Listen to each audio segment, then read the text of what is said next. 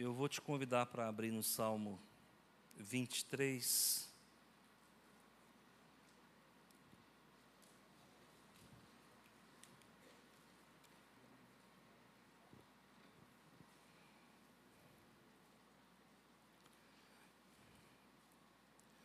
Salmo 23, apenas um versículo, tá?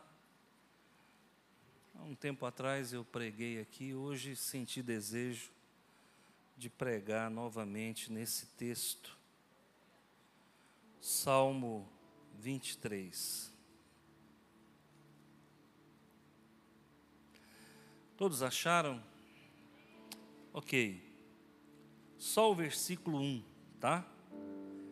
O Senhor é o meu pastor, nada me faltará. Vamos comigo? O Senhor é o meu pastor, nada me faltará. Deixa a Bíblia como está, nós vamos orar. Pai, em nome do Senhor Jesus, nesta noite fala ao nosso coração, abre o nosso entendimento, nos faz entender a Sua palavra e ela seja alimento para o nosso coração, para a nossa alma. Traz, Senhor, pastos verdes que, que esse alimento seja sólido para a honra e para a glória do Senhor, é que nós oramos neste momento. Amém. Esse salmo, não há dúvida que ele é o salmo mais conhecido de toda a Bíblia. Eu acho que não há. Ele está até mais conhecido do que o Salmo 91. Né? Que habita no esconderijo do Altíssimo. Eu acredito sinceramente que o Salmo 23 ele é até mais conhecido. Tem gente que chega ao ponto de abrir a Bíblia no Salmo 23 e deixa lá aberta a página, fica até amarelada, né? Deixa eu falar, dessa forma não espanta nem mosquito, viu, irmão? A palavra de Deus, ela só é poderosa quando você introjeta ela quando você toma posse dela. Tá bom? Você tem que abrir, ler, meditar, aí sim ela, ela ganha vida e ela fica poderosa. Só aberta, mosquito não sabe ler, né, irmãos? Bom, pelo menos os mosquitos que eu conheço ainda não aprenderam a ler. Então, não adianta a gente abrir, né? Tem gente que abre o Salmo 91, fica parecendo aquela história do pé de coelho, né? Da ferradura atrás da porta. Gente, não, não é assim, não é cabala, não é? Não é, não é um, um patuá, não funciona assim. A Bíblia, ela, ela realmente é a palavra de Deus, mas ela precisa ser lida e ela precisa ser introjetada para que ela possa exercer um, um trabalho grande da parte de Deus. Esse salmo aqui, gente, é o salmo do pastor. Esse salmo é o salmo do pastor. E eu vou ensinar para vocês aqui, fácil, não tem nada de mistério, tá? Fala comigo, Adonai, Roi, Lo, Ersar. Pronto, vamos lá. Adonai, Roi, Lo, Ersar. O Senhor é o meu pastor. Ok? Agora, eu quero que você preste atenção, porque as pessoas que estudam hebraico, a gente chama de hebraísta. É aquela pessoa que é letrado é, no hebraico. Aqui na nossa igreja nós temos um, um irmão que se destacou bastante, que é o pastor Rafael, que está lá em Jataí, e essa semana vai ter aula de hebraico. Eu até falei para ele que assistiria, talvez ele está nos assistindo lá em Jataí. Eu até falei para ele que queria fazer essa disciplina, porque eu sou apaixonado em hebraico, latim, grego não. Grego é difícil. É mais difícil do que o hebraico, na minha opinião. Eu, eu quando estava fazendo grego na faculdade, até chorar eu chorei, irmão. Até chorar eu chorei. Falei, eu sou burro, nasci burro, que eu não consigo entender esse negócio.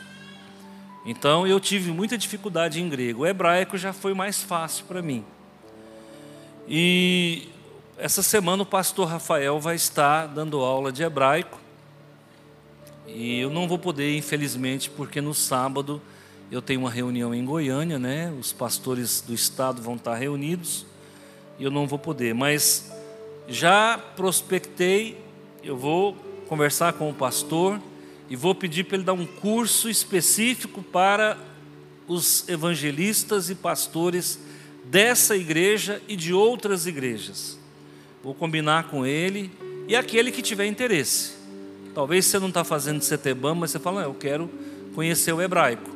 Aí a gente vai fazer um intensivão aí de uns 60 dias para todo mundo ficar craque no hebraico, tá bom? Então, gente, por que, que o hebraico é importante? Porque ele é a língua do Velho Testamento. E a gente vai começar a entender melhor agora essa questão. Primeiro, aqui está dizendo Salmo de Davi. Na sua Bíblia está escrito como? Dá uma olhada.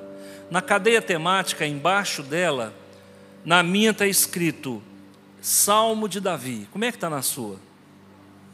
Salmo de Davi? Tem alguma Bíblia que está Salmo para Davi? Tem alguma Bíblia escrito Salmo para Davi? Não, né? Então preste atenção: haverá momentos que a Bíblia vai dizer Salmo de Davi, e haverá momentos em que vai dizer Salmo para Davi. Quando você encontrar a expressão Salmo para Davi, significa que não foi ele que escreveu, mas alguém escreveu para ele, em homenagem a ele, porque se lembrou dele, enfim, tem alguma relação com ele, tá bom? Então há um consenso dos hebraístas que esse salmo realmente foi escrito por Davi. Mas aqui tem algumas questões, é, eu não vou dizer polêmicas, mas que gera uma certa discussão. Por exemplo, o Senhor é o meu pastor e nada me faltará. Quase que unanimemente, os hebraístas dizem que não existe essa palavra nada lá no hebraico. Porque olha, Adonai, o Senhor, ah? Roi, meu pastor, Lo Ersar, não faltará. Não tem a palavra nada.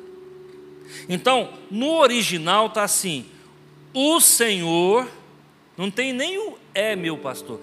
O Senhor, meu pastor, não faltará. Como é que está escrito no hebraico? O Senhor, meu pastor, não faltará. Não tem nada. Não tem essa palavra nada. Ué, pastor, mas por que, que colocaram nada? Porque na tradução, muitas vezes, o tradutor tem que ajudar para gerar entendimento. E há um consenso de que a palavra nada foi acrescentada para dar sentido, porque o tradutor na hora achou que não tinha sentido, mas tem. O Senhor, meu pastor, não faltará. Tem sentido. Não precisa colocar o nada. Então, quase que 100% dos hebraístas dizem que não existe essa palavra nada. Você pode pesquisar. Essa palavra nada é um acréscimo de João Ferreira de Almeida. Coloca para nós na NVI. Vamos ver. Eu gosto da NVI porque ela é uma tradução mais moderna. Embora eu não abra mão dessa tradução aqui, tá? Olha a NVI. O Senhor é o meu pastor, de nada terei falta. Já mudou. E eu vou dizer para você que essa tradução, agora, nesse momento, ela se aproxima um pouco mais do original. Por quê? Acaba que o tradutor aqui, João Ferreira de Almeida, quando ele fez essa tradução, apesar dela ser uma tradução de equivalência formal, ele acabou levando para uma tradução de equivalência dinâmica. Porque quando ele acrescentou uma palavra, ele gerou um dinamismo na tradução. E aí vai dar um pequeno problema. Quer ver qual o problema? Se eu digo, o Senhor é o meu pastor, nada me faltará, nada me faltará. Está falando do Senhor ou de coisas? De coisas.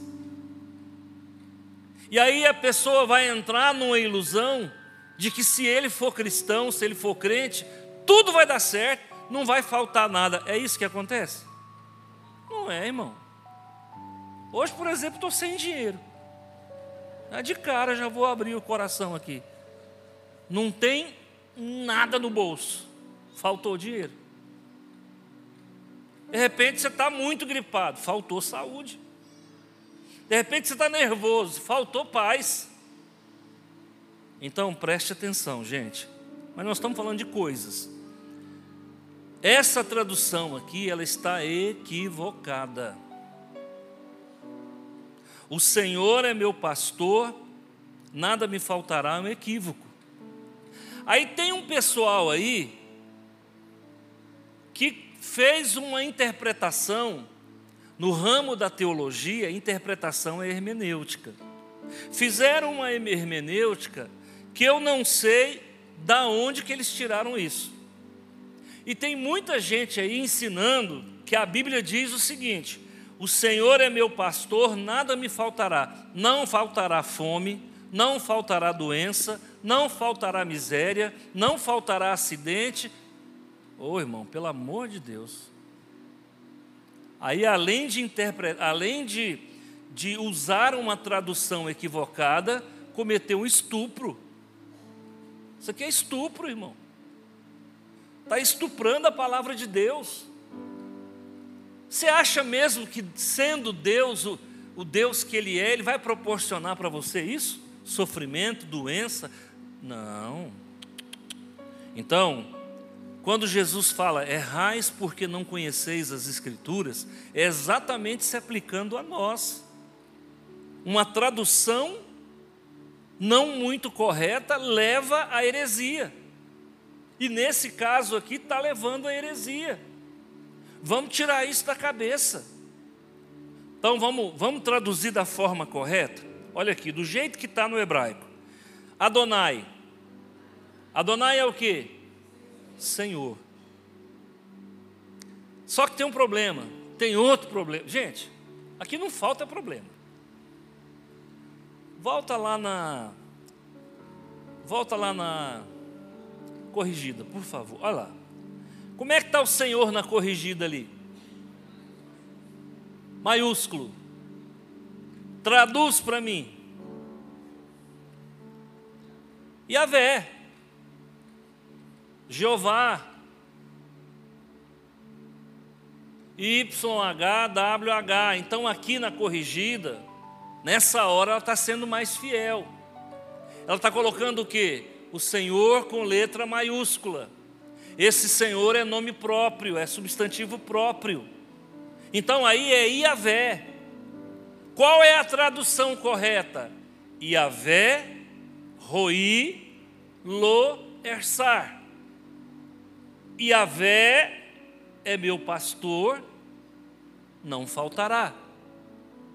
Então essa é a tradução segundo a revista e corrigida. Vai lá para a NVI, por favor, de novo. Hoje você veio aqui para assistir uma aula, ok? Ok? Beleza. Como é que está o Senhor ali? E aquele Senhor ali dá margem para mim colocar uma outra palavra, Adonai. Adonai Roi. A palavra Adonai é Senhor. Mas na verdade, na verdade, o que está lá no original não é Adonai, o que está lá no original é Yahvé.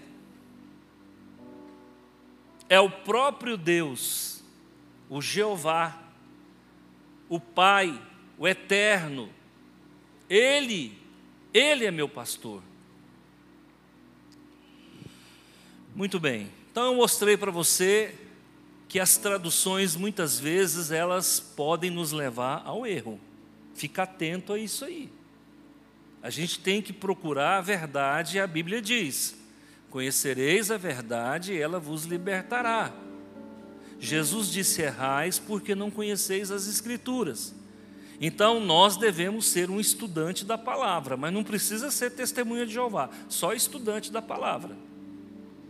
Tá? E estudar e procurar entender de forma correta, não de forma equivocada. Então veja bem, ele começa assim: O Senhor é o meu pastor. Primeira coisa. Gente, isso aqui não gera um exclusivismo? Se eu digo assim, Jeová é o meu pastor, a impressão que dá é que ele é meu e ele não é seu. Isso não era comum dentro da cultura judaica. Os judeus normalmente não falavam assim. Eles sempre falavam no plural. O Senhor é nosso pastor. Quando você vai orar? Senhor, nosso Deus e nosso Pai, nós te não é assim que você ora? Aí você vai orar, Senhor, meu Deus e meu Pai, eu te peço. Oh, bichinho egoísta, não é? Então, até nós que somos ocidentais, a gente repara. Fala, nossa, o fulano ele fez uma oração até bonita, mas parece que ele é dono de Deus. Quando a gente fala, o Senhor, nosso Deus, nosso Pai, nós te pedimos nesta noite, abençoa a tua igreja. Senhor, meu Deus, meu Pai, me abençoa. Então, gente, isso aqui, por um lado, parece que há uma, um egoísmo de Davi. Por outro lado, parece que é uma intimidade que a gente não conhece. Então, eu tenho uma pergunta para te fazer. Quem é o teu pastor? Segunda pergunta: por que, que você precisa de um pastor? Você precisa de um pastor porque você é frágil. Eu também sou frágil, tá? Estou falando assim você, mas eu também sou. Por que, que nós precisamos de um pastor? Porque nós somos frágeis. Você já viu um bichinho que pega mais carrapicho do que do que ovelha? Ovelha tem um imã para carrapicho.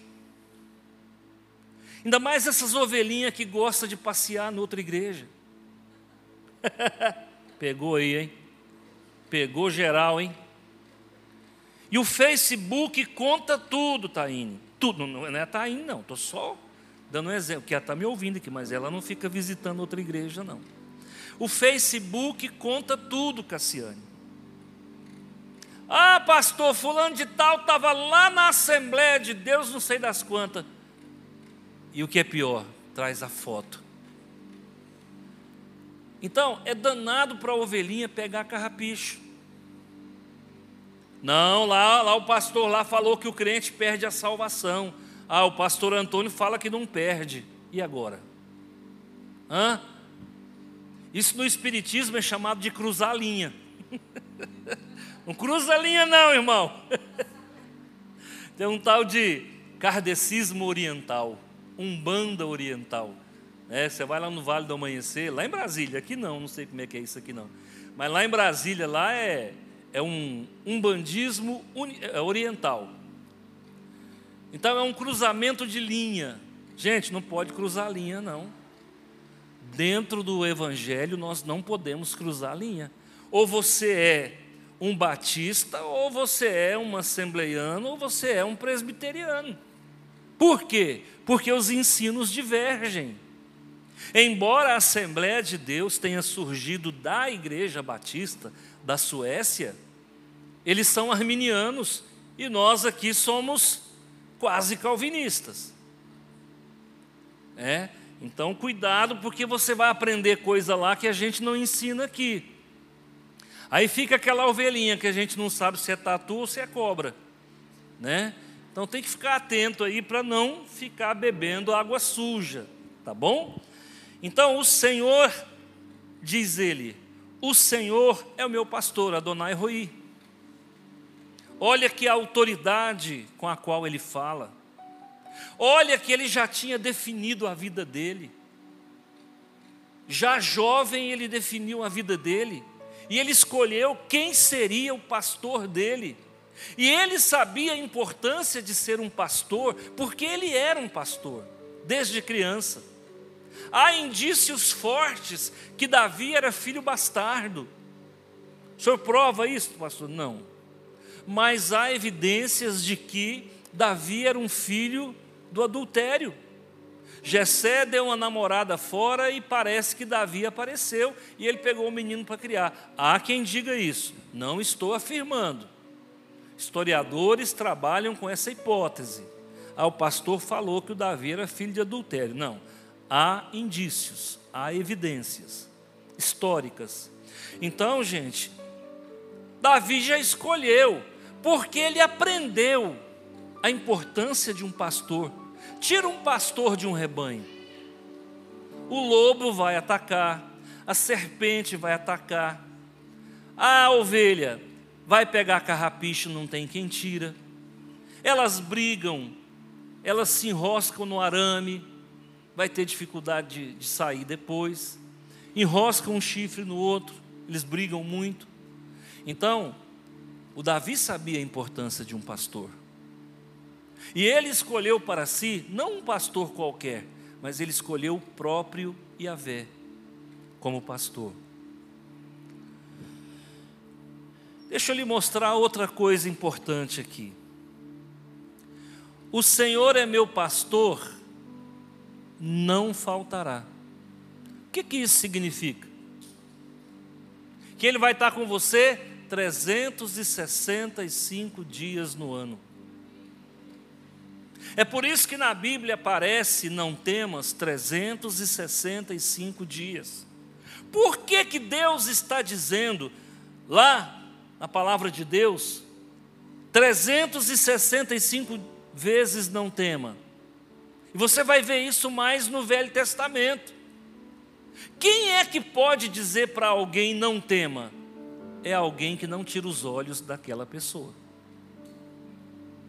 Já viu quando está brincando com seu filho, com seu netinho? Você fala, pode ir, meu filho. Papai está olhando, pode ir. Não tenha medo, vovô está olhando. Só quem está o tempo todo presente é que pode dizer não temas. Então, olha o que, que o salmo, agora você vai ver a profundidade.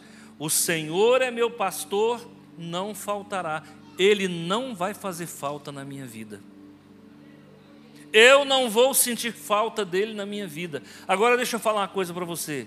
Você tem essa consciência que Davi teve de que Deus estava presente com ele o tempo todo? Quantas vezes a gente duvida, a gente questiona, por que comigo, Senhor? Fica desempregado, fala, agora eu vou passar fome. Adoece, fala, agora eu vou morrer. Quando eu contraí Covid, não vou mentir para vocês, não, irmão. Eu não vou mentir para vocês, não. Eu achei que o negócio ia ficar tenso para meu lado. Que não melhorava, cada dia eu piorava mais. Quando chegou no décimo dia, eu estava destruído. Quem você já teve Covid, você sabe o que eu estou falando. No décimo dia é que o bicho pega. Agora não, está todo mundo vacinado, né? Agora a Covid vem, a gente dá balãozinho nela, né? Vem Covid, vem Covid. Agora está fácil, mas naquele tempo não era fácil. Quando eu entrei no banheiro para tomar banho, nitidamente eu ouvi uma voz que falou para mim: vai dar tudo certo. Não falou não temas. Se eu dissesse para você que falou não temas, eu estaria mentindo. Eu ouvi uma voz, quando eu liguei o chuveiro, eu ouvi uma voz falou assim: vai dar tudo certo. Aquilo me tranquilizou, irmãos. Eu falei: é. Sepultura acabou de ser fechada. Fechou a sepultura para mim. Só que ainda assim, irmãos, a gente fica. É o lado humano. Eu sabia que Deus tinha falado que ia dar tudo certo. Mas na hora que você entra no hospital, que eles te colocam no isolamento. Você olha para o lado, o cidadão está com aquela, aquela bolsa, VMI parece o nome dela, respirando dentro daquele trem. Eu falei, meu Deus, se me colocar dentro daquele negócio ali, eu vou dar um piripaque aqui, ué. Você fica fechado dentro de uma bolha. Aí você, você teme, de certa forma você teme, né? É preciso que você entenda o que, que Davi está falando. Davi foi um homem vitorioso? Sim ou não? Vamos ver quais são as vitórias de Davi? Escuta. Davi enfrentou a Covid? Sim ou não? Ele enfrentou um urso. Matou ou morreu? Matou. Depois ele enfrentou quem? O leão. Matou ou morreu? Irmão, a gente acredita porque está na Bíblia, não é? Rapaz, se o urso aparecer para mim, ele não precisa me morder, não. Eu já morri só de ver ele. Um leão. Ó, oh, ele venceu o urso, ele venceu o leão, ele venceu o Golias. Parece que a altura de Golias era 2,40 metros, 2,90, nem sei qual a altura dele. Venceu o Golias. E ele foi tão determinado que ele levou cinco pedras, porque ele sabia que o Golias tinha quatro irmãos. Falou: vou matar a família inteira. Olha o tanto que o menino era cruel.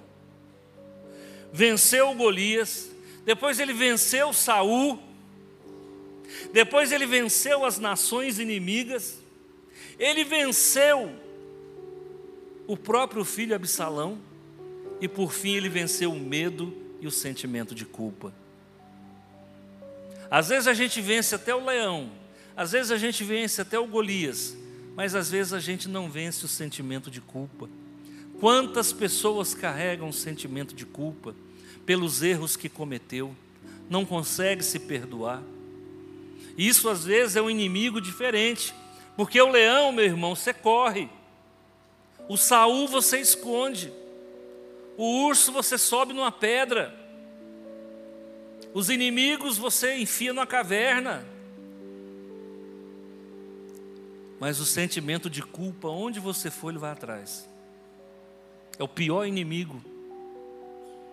Quando você não se perdoa, Davi nos ensinou que o Senhor era o pastor dele e que, mesmo nos momentos mais difíceis da sua vida, ele nunca o abandonou. ele nunca o abandonou. Aí você vai entendendo por que, que ele era um homem segundo o coração de Deus. Não é só porque ele fazia o caminho de volta, não. Ele era um homem segundo o coração de Deus, porque além de fazer o caminho de volta, ele tinha convicção de que Deus estava com ele. Davi levou quantos anos para adquirir essa maturidade espiritual demanda tempo. Abraão levou aproximadamente 40 anos para entender que Deus estava 100% na vida dele. Abraão levou aproximadamente 40 anos, porque do dia que ele recebe a promessa que seria pai, ao dia que ele se tornou pai, foram 25 anos. Quando ele pega o menino e leva para sacrificar no Monte Moriá, o menino tinha aproximadamente 15 anos. Quantos anos Abraão levou para entender que o Senhor era pastor dele? Pelo menos 40 anos. Com Davi não foi diferente, não. Esse Davi que você está vendo aqui escrevendo o Salmo 23, não é o Davi que estava fugindo de Salomão, não, de Saul, não. Esse Davi que escreveu aqui o Salmo 23, não é o Saul que andava com os malfeitores, não. Não é o Davi que andava com os malfeitores, não. Esse Davi aqui já é um Davi experiente. Eu tenho certeza que quando ele escreveu o Salmo 23, já tinha pelo menos 40 anos que Deus estava na vida dele. Se você não tem 40 anos que anda com Jesus, talvez você está igual eu no caminho de aprender que o Senhor é o seu pastor, o meu pastor, e Ele não faltará na nossa vida. A tradução NVI, olha lá, ó, rapaz, o menino ali é forte, hein? Tá lá, ó, Adonai Roi Lo Ersar, tá bom? Esse CH tem som de R, tá? No hebraico. É, volta lá na NVI que eu quero só mostrar um, um negócio. O Senhor é meu pastor, de nada terei falta. Isso é mais próximo do original, porque se Deus está com você, você não vai sentir falta de nada. Tá bom? Não é que nada te faltará, é que você não vai sentir falta de nada, porque se Deus está com a gente, a gente não precisa de mais nada. Vocês viram aquele testemunho da menininha que ficou 112 horas debaixo dos escombros na Turquia? 112 horas dá quantos dias aí? Faz a conta para mim. É 112 dividido por 24. 4? 4 e meio. 5 dias. Eu quero ver qual rim que não para com 5 dias sem beber água. Quero ver qual rim que não para. E aí perguntaram para a menininha: Você sentiu sede? Você sentiu fome? Ela falou: Não, porque todo dia o homem de branco vinha trazer água e comida para mim. ah, isso aí no mundo islâmico é diferente, irmão. Isso aí no mundo islâmico não tem homem de branco, não. Maomé não veste de branco, não. E Maomé, segundo a palavra de Deus, ainda não ressuscitou, não. Jesus ressuscitou, porque ele venceu a morte. Foi o único que venceu a morte. Então, gente, preste atenção. O Senhor, essa menina, através desse terremoto, ela conheceu o pastor que visitava ela debaixo dos escombros. Ela, com certeza, tem mais maturidade espiritual do que nós, porque ela experimentou, ela bebeu da água que o pastor levou para ela, ela bebe, comeu a comida que o pastor levou para ela. Então a gente precisa, irmãos, comer um saco de sal para entender quem é Jeová e o quanto Ele é pastor na nossa vida. Tem que comer um saco de sal com Ele. E talvez você pense que saco de sal é um quilo, é, são 25 quilos. Você sozinho não come um saco de sal por ano. Olha lá, pode ser. Não, um saquinho de um quilo. Talvez você coma um. Você tem que caminhar de 25 a 40 anos com Jeová para você saber quem é Ele. Porque haverá momentos em que você vai conhecê-lo bem mais de perto do que através de uma pregação.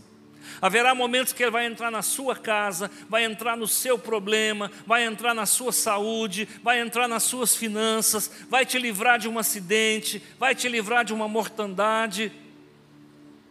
Aí você vai poder saber quem é esse Jeová e quem é esse pastor. Queridos, nós precisamos guardar no nosso coração que esse pastor, que era o pastor de Davi, era um pastor aparentemente teórico. Por quê? Porque esse pastor, ele habitava nas alturas. Agora nós não. Nós temos um pastor que andou como nós andamos, que caminhou como nós caminhamos, viveu onde nós vivemos, comeu a comida que nós comemos, frequentou o banheiro que nós frequentamos, sentiu a dor que nós sentimos. Ele desce do céu e ele habita entre os homens. E ele mostra que no Velho Testamento ele era o pastor, mas ele não podia se fazer presente. No Novo Testamento ele fala: Eu sou tão pastor que eu vou trocar de lugar com você. Quer ver? Vamos lá em João capítulo 6, versículo 35. Pela televisão é mais rápido, tá bom? João 6, 35. Olha o que Jesus diz. Então Jesus declarou: Eu sou o pão da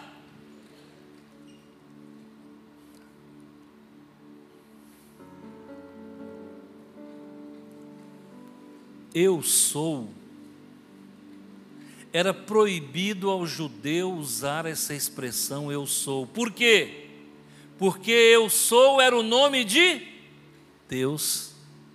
Volta lá, por favor, Salmo 23, 1.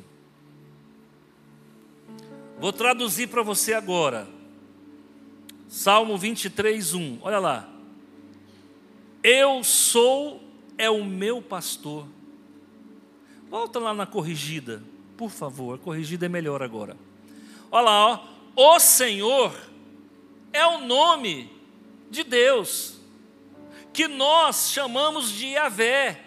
Mas quando ele se apresentou a Moisés, ele não usou Yahvé, não, não com essa conotação. Ele vai usar, Moisés diz: Qual é o teu nome? Ele disse: Eu sou. Diga ao Faraó: Eu sou te enviou. Então, olha ali, eu sou é o meu pastor não faltará. Agora vai lá em João, por favor, capítulo 6, versículo 35. João 6, 35. Olha para você ver o, o, mistério sendo desvendado. E, e Jesus lhe disse: Eu sou o pão da vida. Sabe por que Deus, Jeová, é o seu pastor? Porque Ele é o pão da vida e todo dia a gente come pão. Estou provando para você que Deus está com você todo dia, Ele não vai fazer falta na sua vida. Eu sou o pão que estará com você todos os dias. Por isso ele disse: O Senhor é o meu pastor o Senhor é o meu pão e Ele não vai me abandonar. Mas Jesus não é só o pão, Ele também é a luz. João 8,12.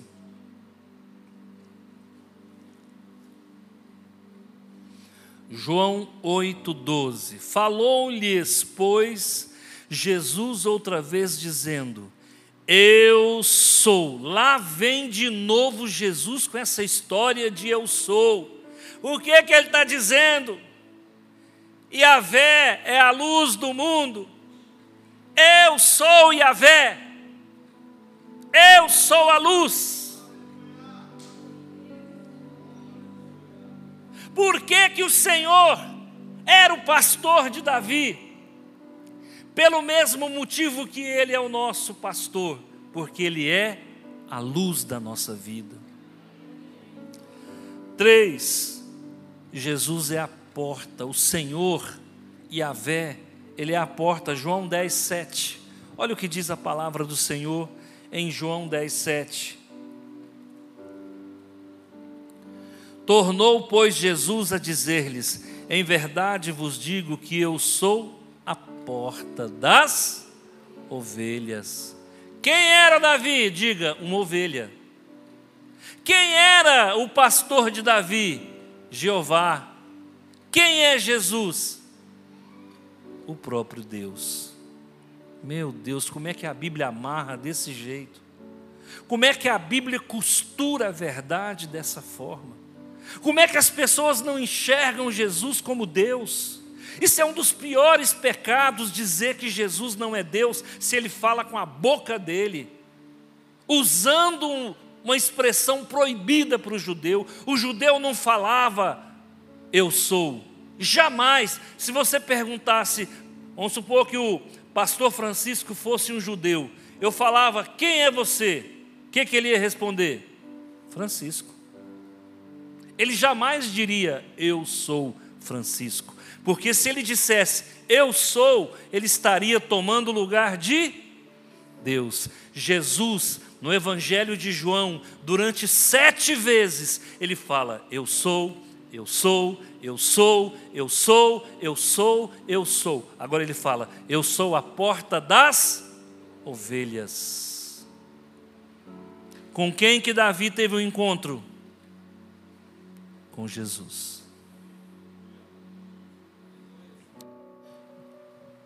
Olha João 11, 25.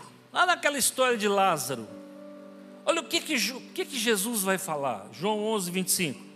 Eu sou a ressurreição. Cadê Maomé? Não ressuscitou. Cadê Allan Kardec? Não ressuscitou. Cadê Mahatma Gandhi? Não ressuscitou. Cadê Buda? Cadê o Gautama? O Buda? Não ressuscitou. Queridos, o único que venceu a morte, o único que ressuscitou, é o próprio Eu Sou. Ele é a ressurreição e a vida.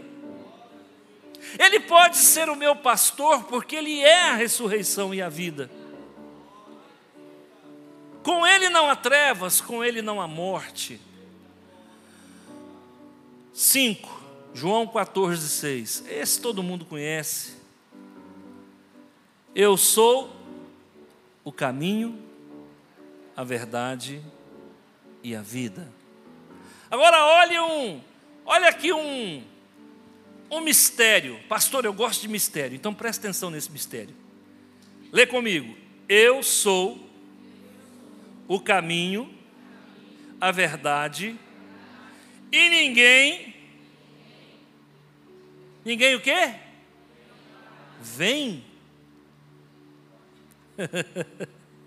oh, mistério, gente. Eu sou o caminho e a verdade e a vida, e ninguém. Ele deveria dizer o quê? E ninguém. E ninguém vem ao Pai se não for por mim. Coloca João 10,30 aí, para você ver o, o desvendar dos, do mistério. Olha o que, que diz lá João 10,30 eu e o Pai somos um. Ai, eu não consigo enxergar Jesus como Deus. Pior cego é aquele que não quer ver. Jesus é o Deus encarnado. Porque Deus amou o mundo de tal maneira que deu o seu Filho unigênito, para que todo aquele que nele crê não morra, mas tenha a vida eterna. Deixa eu te fazer uma pergunta: quem te deu a vida eterna? Foi o Pai ou foi o Filho? Preste atenção, outro mistério. Preste atenção. Porque Deus amou. Quem amou? Deus é quem? Jeová. Porque Jeová amou o mundo de tal. Foi Jeová que amou. Foi Jeová que amou porque Jeová amou o mundo de tal maneira que deu seu Filho unigênito para que todo aquele que nele crê não morra, mas tenha vida eterna. Quem amou o mundo é quem deu o Filho ou quem deu a vida.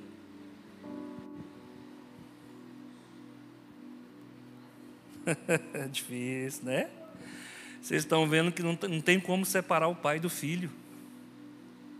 Gente, quem é o salvador do mundo? É quem amou o mundo ou quem morreu pelo mundo? Quem amou o mundo é quem morreu pelo mundo. Quem morreu pelo mundo é quem amou o mundo. Eu e o Pai somos um. Diga assim: Jesus e o Pai é um. Gente, aprende isso. Aprende isso. O dia que eu enxerguei isso, a minha vida mudou. Eu sou o caminho, a verdade e a vida. E ninguém vem ao Pai. Que vem ao Pai, Jesus? O Pai está no céu. Ele disse: Não, o Pai está aqui. Ninguém, olha, eu sou o caminho, a verdade e a vida, e ninguém vem a mim se não for por mim. Eita, menino, oxente, o trem agora pegou. Ninguém vem a mim se não for por mim. Ninguém vai a Deus se não for por Deus. Hã? Quem é Deus? O Pai é Deus. Quem é Deus? O Filho é Deus. Quem é Deus? O Espírito é Deus. E os três são um.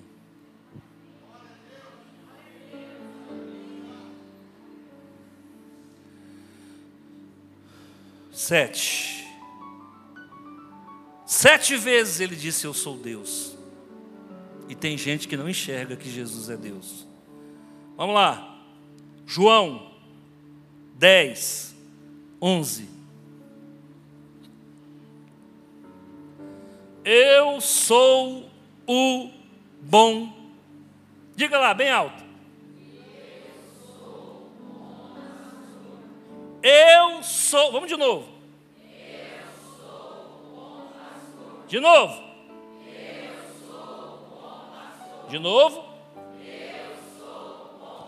Jesus é o quê? O bom. Diga assim: Jesus é o. Jesus é o. O rapaz chega para Jesus e fala: Bom mestre. Jesus fala: Como dizes, bom mestre? Bom só há um, aquele que está no céu. Agora ele vem e diz: Eu sou bom. Eu e o Pai somos um. Ele é bom, porque eu sou bom. Eu sou bom, porque Ele é bom. Nós somos a mesma divindade. Só não enxerga quem não quer, gente. Jesus não aceitou o jovem chamá-lo de bom. Aqui em João 10 ele diz: Eu sou bom. Ele disse para o jovem: Só Deus é bom, só Jeová é bom. Mas agora ele disse: Eu sou bom. Sabe por quê? Porque eu sou o Deus Todo-Poderoso. Quando Satanás, lá em Mateus capítulo 4, tenta Jesus, Jesus já estava cansado dele. Se tu és o filho de Deus, pula não sei da onde e tal. Se tu és filho de Deus, transforma pedra em pão. Se tu és o filho de Deus, prostra-me, Satanás disse. Prostra-se diante de mim. O que que Jesus disse? não tentarás o Senhor teu Deus. Se Jesus era o Deus do diabo, muito mais de nós, Ele é Deus. Olha a continuidade. Eu sou o bom, o Senhor é o meu pastor, não faltará. Diga lá. O Senhor é o meu pastor não faltará. Quem é o pastor? Quem é o Senhor? Yahvé. O que, que Jesus, Jesus disse? Eu sou o bom pastor. Afinal de contas, quem é o pastor? É Jeová ou é Jesus? Diga João 10,30, vamos lá. João 10,30. Eu e o Pai somos um. Quem vê a mim, vê ao Pai. Como dizes tu? Mostra-nos o Pai.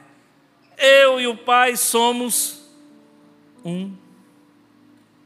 Oh, irmãos, a coisa mais linda do mundo é quando as pessoas conseguem enxergar que Jesus é o próprio Deus. O que Moisés não conseguiu ver, nós vimos. Quando, quando Yahvé apresenta-se para Moisés, ele fala: Senhor, deixa eu ver a tua face. Deus falou: ah, ah, se você vê a minha face, você morre, você não suporta ver a minha face. E a prova é que Paulo de Tarso queria ver Jesus e ele viu uma luz que brilhava mais do que o sol do meio-dia e ficou cego três dias.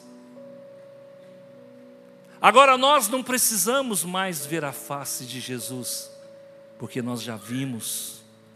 Nós já vi, o que Moisés não viu, nós vimos. Nós já vimos a face de Jesus. Jesus é amor. Qual é a face de Jesus? É o amor.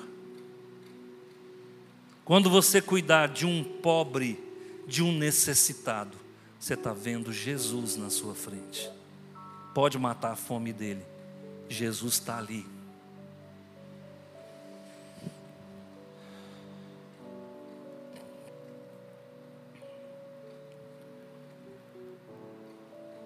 Por favor, João 10, 11. Vou concluir. Agora eu vou concluir. Olha o que diz a palavra do Senhor em João 10, 11. Eu sou o bom pastor. Aqui ele desbanca, aqui ele mostra toda a verdade. Eu sou aquele pastor lá que Davi havia falado. E eu sou o bom, que o jovem tentou me chamar de bom e eu não aceitei. Eu sou bom, e olha, eu sou, está dizendo que é Deus. Eu sou bom, está dizendo mais uma vez que é Deus. Eu sou o bom pastor, está dizendo mais uma vez que é o Deus. O bom pastor dá a vida pelas ovelhas.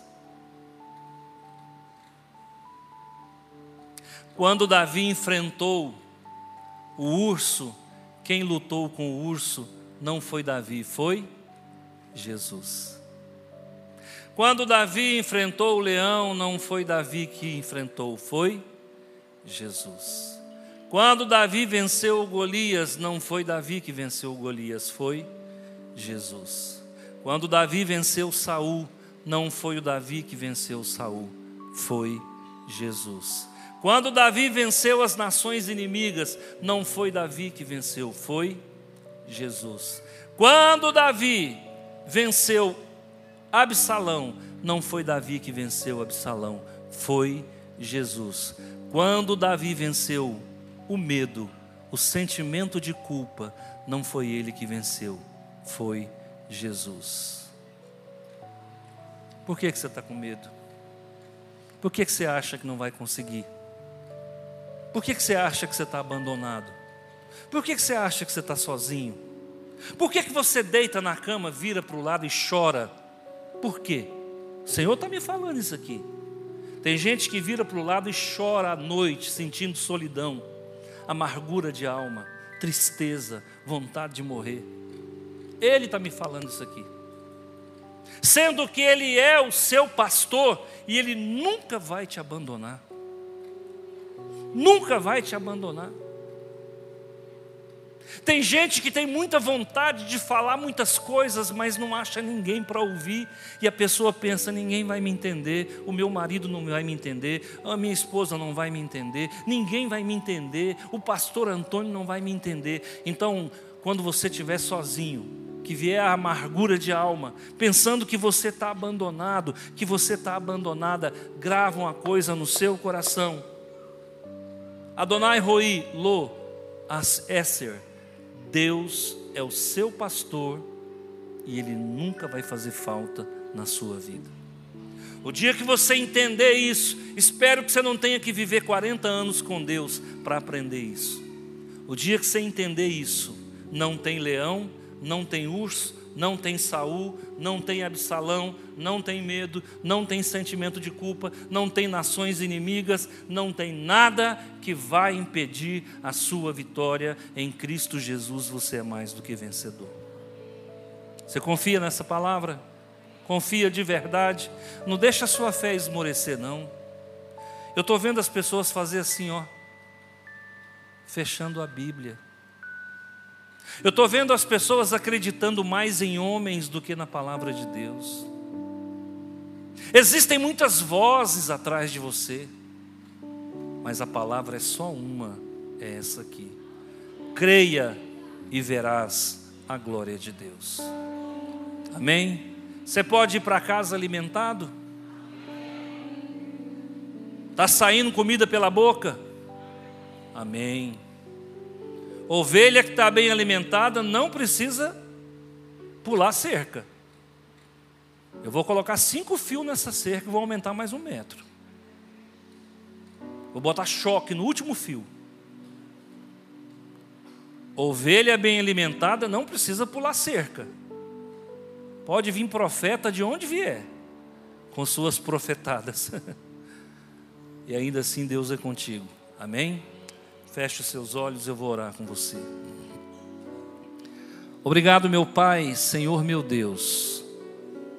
O Senhor é meu pastor, não terei falta de nada nessa vida.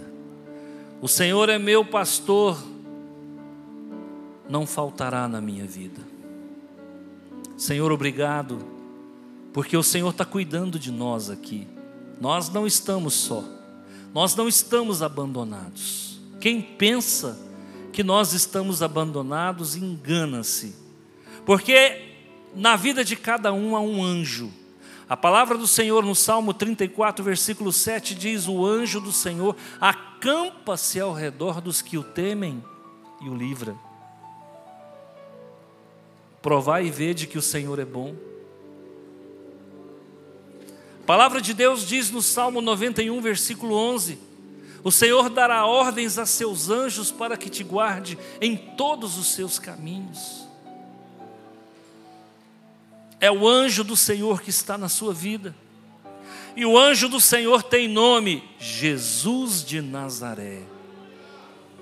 O grande eu sou. Obrigado, meu Jesus, porque essa igreja é viva. Obrigado, meu Jesus, porque essa igreja é salva. Obrigado, meu Jesus, porque essa igreja está protegida.